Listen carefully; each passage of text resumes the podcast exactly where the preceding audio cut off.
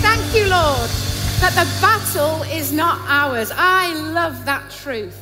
That whatever battle that we're going through, it could be a small battle of getting through the traffic this morning, or it could be a massive battle that we're facing in our lives. Whatever the battle is, ultimately, it's not our battle to fight, but it is the Lord's. He says, It is mine. And when we give Him our battles, when we hand off trying to sort stuff out, He takes care of our battles and He takes us to victory. So we give Him a praise this morning.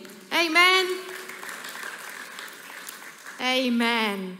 I wonder how many of you are um, in that place today where you feel like life is in a battle. You know, we've gone through some stuff recently, haven't we? And life gets a bit hard. I want to read a scripture for you to, to start with. If you've got your Bibles with you, uh, it's in Hebrews, and we're going to chapter 12. I'll just give you a few moments to get there with me.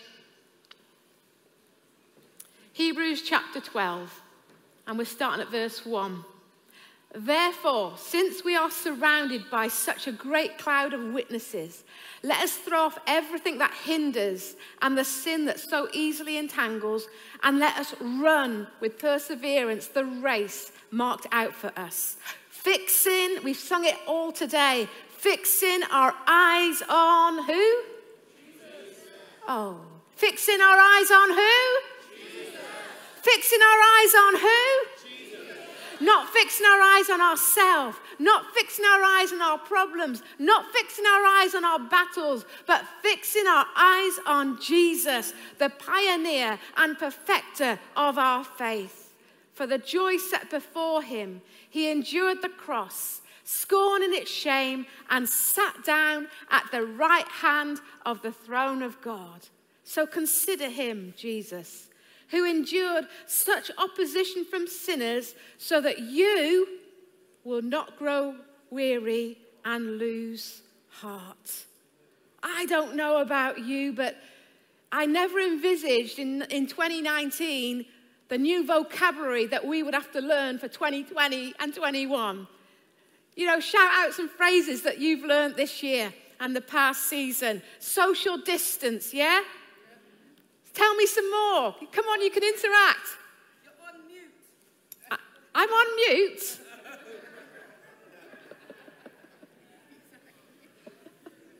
Am I really?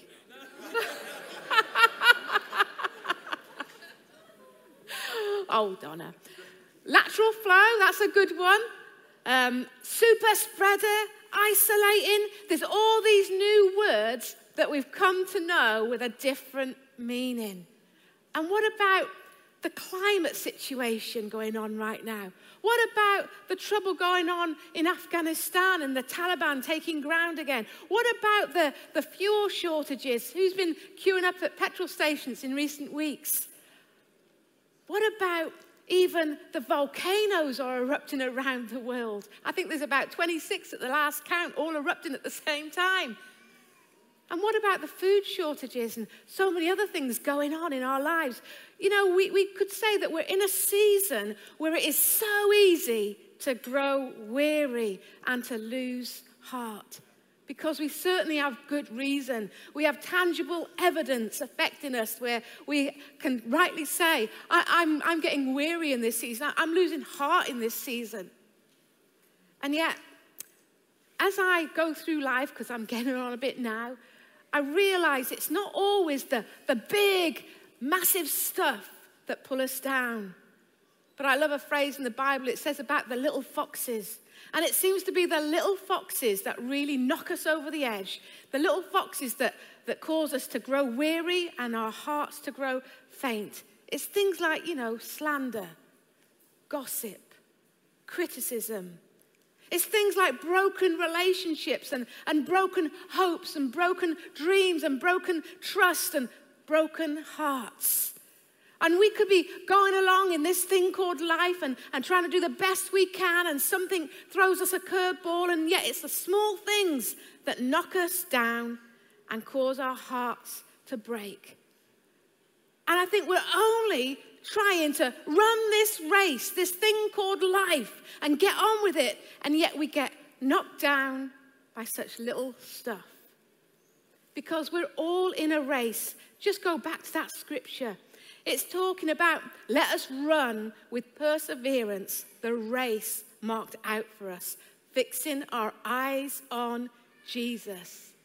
When this was written, when this was actually physically written back in the day, the people reading it firsthand would know straight away what the writer is talking about. He is talking about a race, a foot race, where they did things like the original Olympics. This was set in the Israel in the Greco-Roman days. And so the reader was straight away familiar that, that Paul the writer is talking about life. He's talking about running the race of life. You know, the word race, it, it, it, it means that you are set on a course, that you are moving somewhere, that there is a duration of time. You know, we often say that when we can't sleep, it's because our mind is racing, it's moving. And so this word race is talking about our lives because we're moving from beginning to end and all the stuff that's happening in between. The minute we're born, we enter this race called the human race. We enter this race we call life. And this race that we're running has ups and downs, it has twists and turns, it has seasons, it has challenges, it has changes, it has twists, it has turns, it has traumas, and it has transitions. Because this race that we're talking about is not like a marathon or a, eh, sorry, it's not like a sprint, but it's like a marathon. And in a marathon, there are seasons. You run a little bit on a certain way, and then you hand over this baton, and someone else takes it a bit further. And our lives are like running a marathon race where we go from season to season to season and as we go from season to season to season, hopefully the presence and the power of God in our lives is taking us on a journey with Him that takes us from glory to glory to glory. But only when we fix our eyes on Jesus, the pioneer and the perfecter of our faith.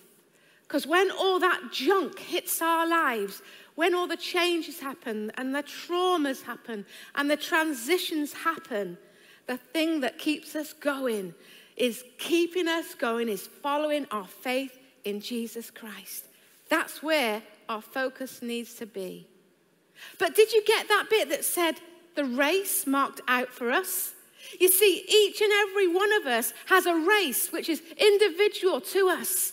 Each one of us has a race that is personal to us. Each and every one of us, God Almighty, has planned a race for us to run. But so often we're running the wrong race. Or maybe we're out in someone else's lane instead of running the lane that God has assigned to us. God, when we were born, deep down in our inner being, He planted His plan for our lives, His purpose for our lives.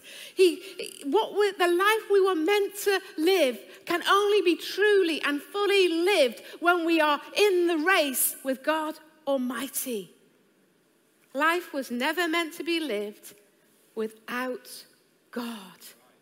In Acts 17 28, it says, For in him we live and move and have our being. When we are outside of Him, we're not really living. We're not really moving. We're not really entering into the race that God destined and preordained for us to run. We are created, we are redeemed, we are called on purpose for a purpose. And deep within our inner beings, God has deposited within us gifts and talents to run this perfect race to the racetrack of our lives. In 1 Corinthians 9, it says, run in such a way as to get the prize. Everyone who competes in the games goes into strict training, and they do it to get a crown that won't last. You know, I've been watching the Olympics and I, I, love watching the Olympics. I'm not so good at actually playing the sports, but I love watching it. And that when they get that gold, gold that, that medal, and whether they get a bronze or a silver, they have trained for years and years to reach that ultimate crown, the medal. And yet it doesn't last. But we, as Christians, when we are running the race that God has set for us, we do it to get a crown that lasts forever. So don't run like someone running aimlessly. This is Paul telling us this. It's written in the Bible. Don't run like someone aiming aimlessly. He also goes on to say, don't, don't punch like a boxer into the air. I don't know if you watched the boxing yesterday. But what Paul is saying to us, this life that the human race has given, this race that we are running, what are we running for? Are we running for ourselves? Are we running for others? Are we running for fortune or for fame or for position or for power? But ultimately, the only satisfaction that we get is when we run the race that God has created for us to run. I wonder this morning in this place or watching at home, are you in His race? What race are you in right now? I know when my kids were younger, my race was running around after the kids and keeping that all in check. But there are many races that we try and run. The only race that God is asking us to step into is that of following Him, keeping in step with the Holy Spirit.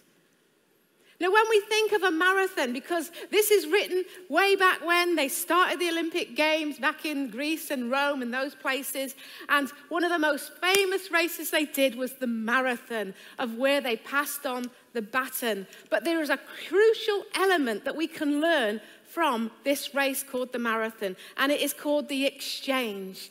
I don't know about you, but I've got to confess the only exchange that I'm really familiar with is taking my clothes back to the shop because I don't like them.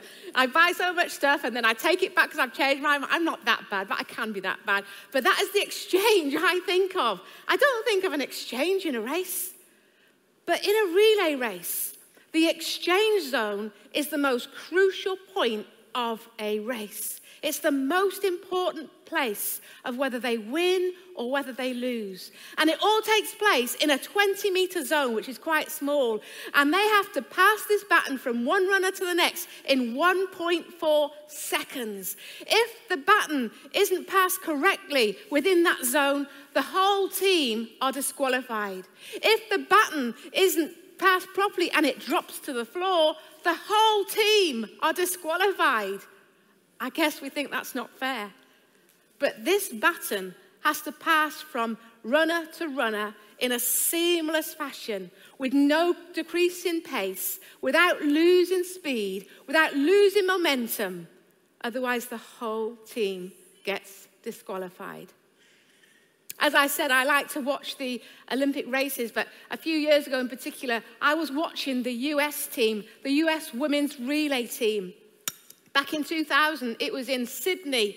And uh, as they came into the, the, the, relay, as they came into the, the zone, the exchange zone area, the, the, um, as they passed from baton to baton, as they passed from runner to runner, they were sloppy and they lost grip. And this baton fell to the floor. The whole team was disqualified straight away. In 2004, they came back, the US women's team, and they were in Athens. And again, they were running. Now, these women were the fittest, the fastest in all the world. And here they were in Athens four years later, having trained so hard. And yet, when they came into the exchange zone, again, they were late passing over the baton and they were disqualified because they were over and outside of that zone area. 2008, they're back again. This time, they're in Beijing. And again, they are the fittest, they are the fastest, they are the strongest women runners in the whole world, and they are destined to win. But as they worked as a team together, again they were sloppy, again they were late passing over the baton, and again they didn't come home with the medal they wanted. When the team went back to the US, they started to examine what is it that's wrong. How can it be that these women, who are the fastest, the fittest in the whole world, yet as they're working together as a team, they are getting disqualified? They are not winning the race. See, these people, these women, were being coached individually. The culture of America at that time in the sports world was, was a, a, coach system where you would be personally coached through your training. They didn't come together as a team until it was time to race. They didn't know each other. They didn't know the quirks. They didn't know how to hand over properly. And they were all individually being coached by individual coaches. They, they, they, had a mentality and a, a reputation to keep. This, they were famous and, and they wanted to win. And the win was my win. It wasn't about the team winning, but each runner was acting like they were an individual running their own race for their own glory. It was about my win, my medal, my glory, my reputation, my fame. In fact, if you look into the sports celeb, celeb world, many sports, famous sports people do not want to run a relay race because they have to rely on others. Also, they don't want to share their glory. But these team members were brought together they started to train together instead of alone. They started to prefer one another's needs. They started to learn about each other. They started to get it that it wasn't about an individual race. They started to realize it was about being a team and that they needed to be together to win. In 2012, they came to London, and this time they ran together. They ran in unity. They worked as a full team and they smashed it and they took home the gold medal. And then in 2016 in Rio, they took the gold medal. And 2021, a bit delayed because of uh, COVID, they were in Tokyo. And again, they smashed the records and they got the gold. You see, team work makes the dream work. We cannot do life alone and win. I've got to break it to you gently that we are created to run this life with others. We're not created to run this journey alone. We need other people. We need unity. We need people to help us up when we're down. And we need to be people that can bow down and help others up when they're down. We need each other. If we try and run this race, this human race, this thing called life by ourselves as an individual, just caring about ourselves, then we will not win. And the same happens in the church. The church is not a building, the church is a people of God a called out people, a separated people, an anointed people, a people loved by God, a people anointed by God to do good works. God is using His church to reach the nations, but He needs us to work together as a team.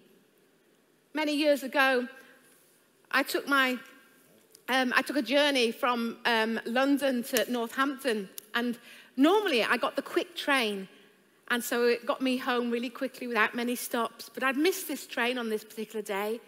And the train I'd got onto, I don't know what it was, but I'm not kidding you, there was probably about 30 stops from London to Northampton. And I was getting pretty annoyed. Every time we set off, then the next minute we were slowing down again back into another station. The doors would open and people would get off and more people would come on. Then we'd go a little bit further and it was stop, start, stop, start, stop, start. And I was really getting annoyed with this. I wanted to be home. I was tired. And I just felt the Holy Spirit show me something on that train journey. And it was this if we are going to zoom through life, run through life, racing through life, and we're not prepared to slow down, to stop a little while, and allow people onto our journey, also allow people off our journey, then we will not win the race because we cannot do life alone. We cannot do this race alone.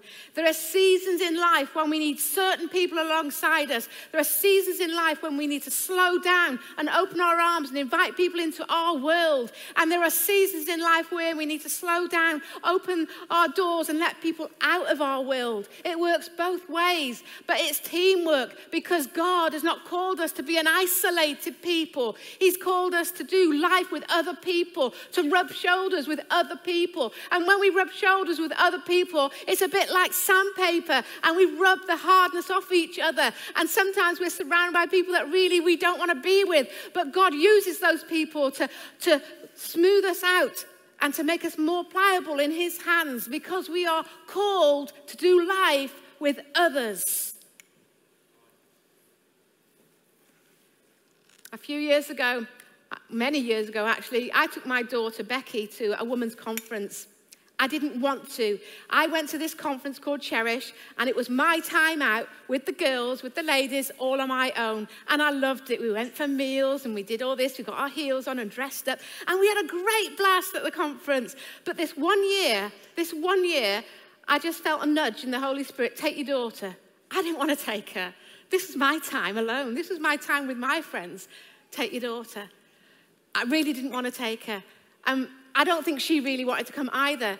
And eventually I said, No, you're coming with me. And that was a fight. She didn't really want to come with me. And she came, and at the time she, she wore this tiny little skirt. And so I'm trying to like pull it down because I'm going with my friends and I don't want them getting the wrong impression of my teenage daughter. Anyway, she, she moaned all the way there. And I just thought, I have made the biggest mistake. I have ruined my weekend.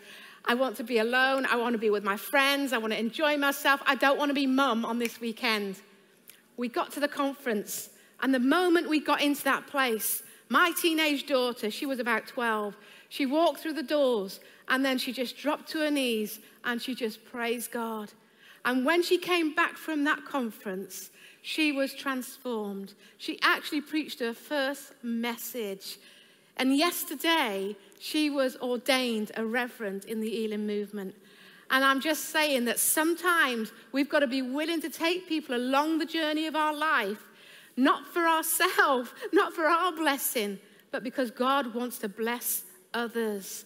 If I had persisted and said, No, that's my area, that's my time with my girlfriends, you're not coming, then I just wonder if I'd have missed out on a moment in God for my daughter that was pivotal. We've got to be sensitive to the Holy Spirit. We've got to be ready to open our lives to take other people on board and embrace them in because the journey is not just ours alone, but the journey is to include others. You know, just before we get to this scripture in Hebrews 11, it talks about being surrounded by such a great cloud of witnesses. It talks about Abel and Enoch and Noah and Abraham and, and Jacob and Isaac and, and Moses and Gideon and Barak and Samson and David. And that's just to mention a few. You need to read Hebrews 11, and they are there. These amazing people of God are in the Word of God for one thing, importantly to encourage us to strengthen us, to show us that with faith we can do amazing things. But all these people brought something into the kingdom of God. They were servants of God. They brought into the kingdom something that built the kingdom of God. And I wonder today, what is it that we can bring into the kingdom of God? What is it that we are bringing into our church? What is it that we are bringing to build the people of God and to build our church? Because it matters who we team up with. Iron sharpens iron, but bad company corrupts a character. I want to ask you a question today. Who are you doing life with? Who is on your team? Whose team are you on? Are the people around you that you're running this race with, are they encouraging to you? Do they strengthen you? Are they for you? Because the team that God wants you to be a part of is a team that says, I am for you. I am with you. I uphold you. And as God says, I never leave you and I will never forsake you. The other thing about the race, we've talked about the exchange zone, but the most important thing in this race is not the runners. It's not whether they, they run fast or slow. They need to run fast, but it's not ultimately about them. It's about what they carry.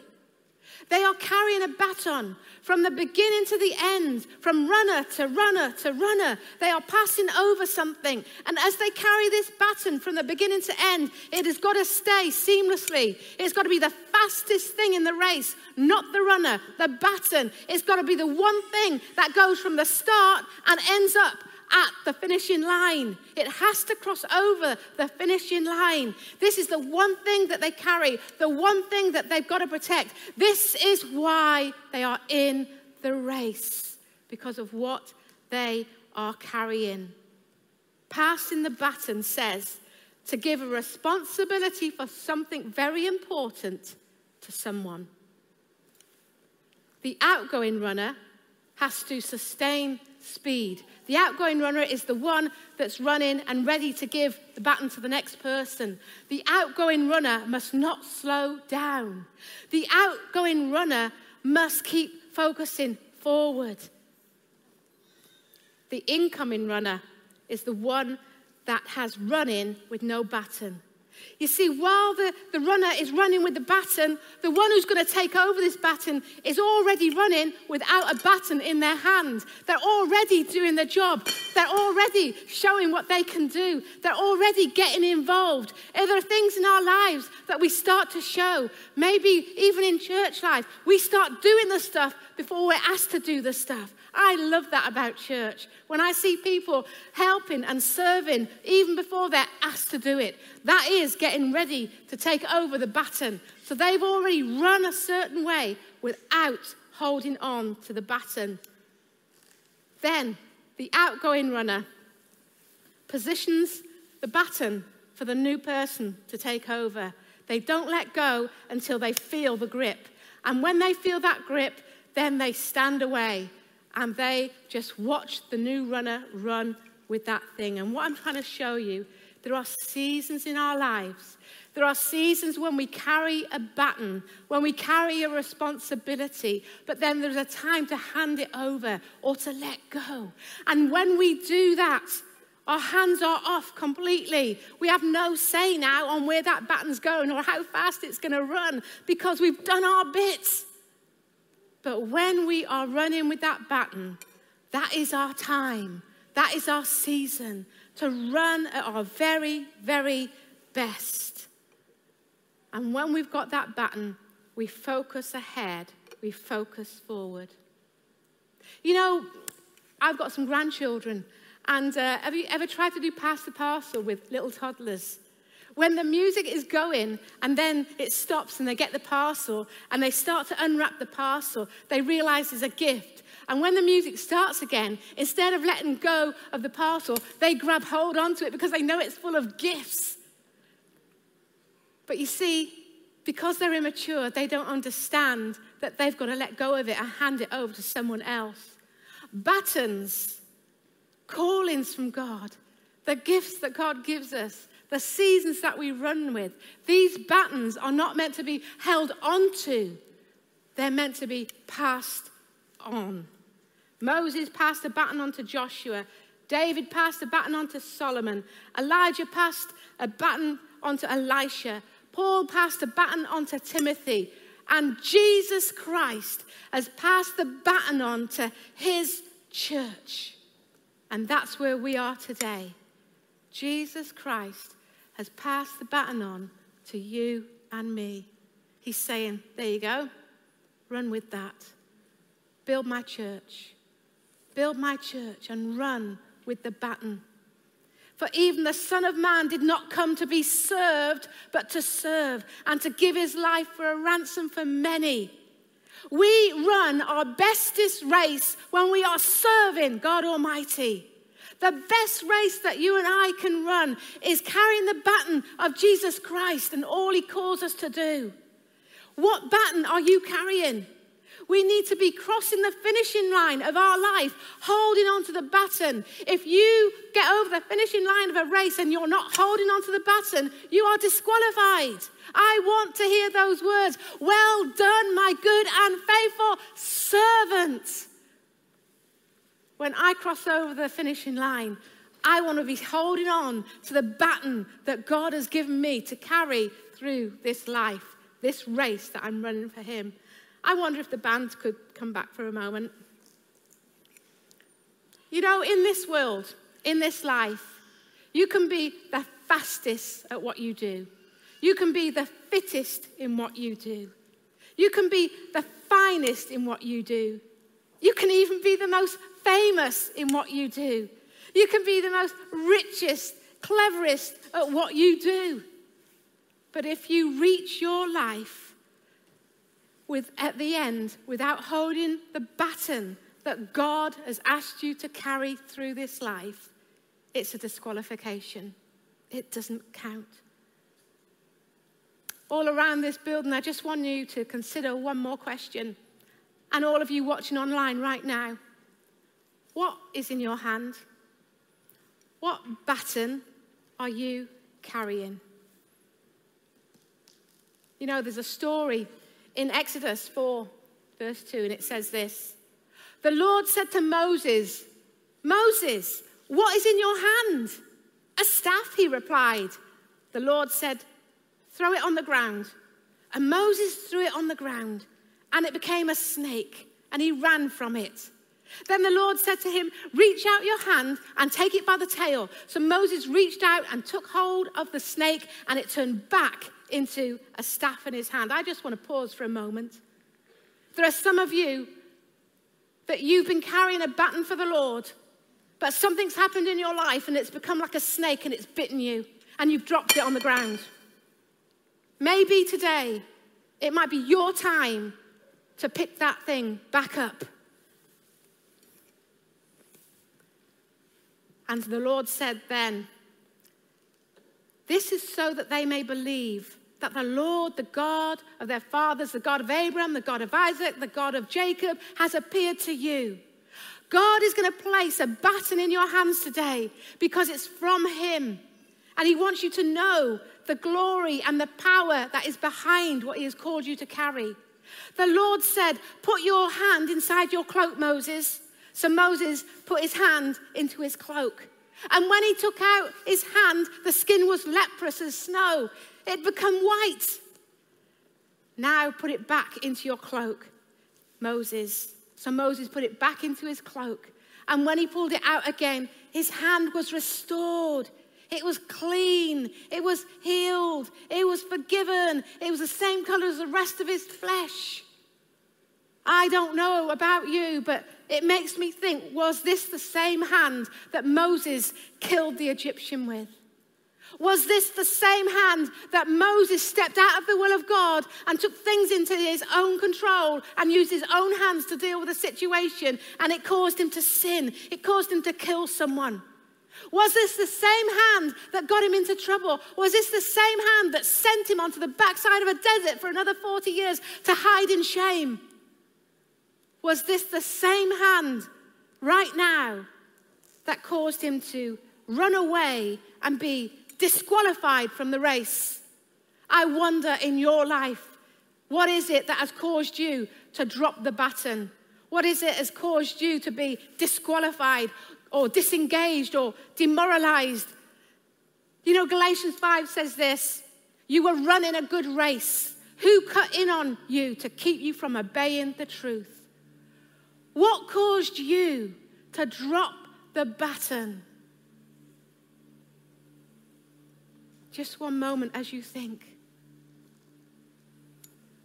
In these few moments now, I just sense the Holy Spirit is going to use this time to enable some of you to pick up that baton again, to restore, to cleanse, to heal, to anoint, to empower, to recommission, to give a fresh start, to cause you to be ready to serve. I wonder if you want to stand with me a moment as we get ready to worship God.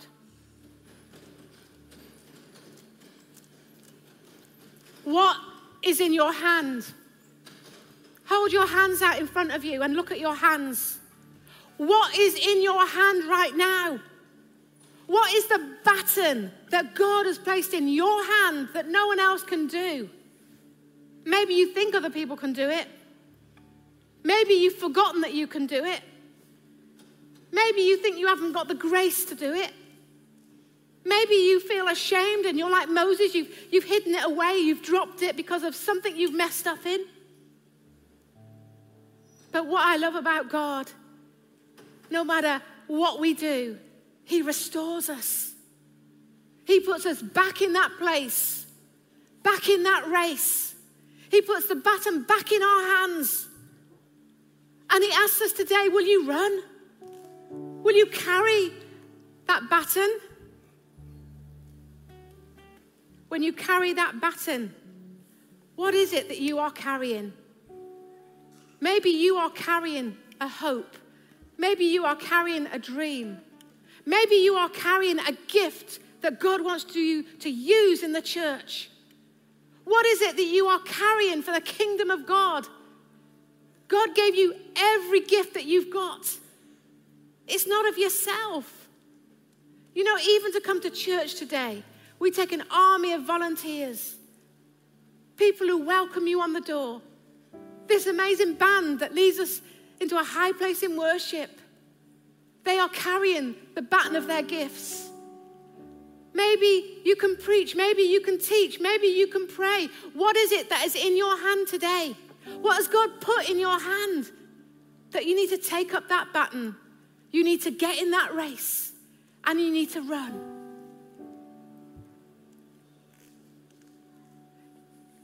You know, Tony, if you just lift up your sticks as high as possible. As we were worshiping before, I just sensed that the Holy Spirit was saying to you, Tony, who cut in on you? You were running a good race. You know that God has put a baton in your hand. Why have you let it drop? And sometimes you get confused, or sometimes you listen to the wrong people. But I just pray right now that from this moment on, God is going to increase your wisdom, He's going to increase your discernment, and He's going to enable you to run with the baton that He has put in your hands. Sometimes people misunderstand you, but God does not misunderstand you. He's not taken it away, but He's put it back in your hands. And for some of you in this place today or watching at home, I want you as we worship this last song, I want you to make afresh to God that vow that you will pick up that baton again, that gift of God that builds his church, that builds his kingdom, and you will get back into his race. That maybe you've been running someone else's lane, you've been running the wrong race, and now, now is a new day. And we say, Sorry, Lord. And we receive the baton you have given to us. And we take hold of it. And we run. Look at your hand now. Look at your hands. Father God, I pray for everyone right now with outstretched hands to you. Those, Lord, that know what their baton is, I pray you will confirm their calling, you will confirm their gifting, and Lord God, that you will enable them and make them strong to step into the race and to use that baton for your glory, to build your church, to build your kingdom. That, Lord God, they will lay aside all the constraints and the excuses that they have given, and Lord, that they will put you first, and that, Father God, they will take hold of it and they will run. And for those, Lord, right now that don't really know what they are carrying, I pray for the wisdom of God to come, that you would open up their eyes of understanding, and that you would deposit in them their call, their gifting. Open up their eyes so they will know what their baton looks like, that you will give them the unction to get up and to step into the race. You see, church, we need each other. We cannot do this call of God alone or independent or isolated. We need you. We need each other. And as we worship and give God glory today, we are making a new pledge. We are saying, Yes, Lord, I am here. I am ready. I am willing. And I am ready to step into the race and carry the baton that you have given me. And I'm going to run with all my strength. I'm going to run with all my might because I want to reach that finishing line. In Jesus' name. In Jesus' name. Amen.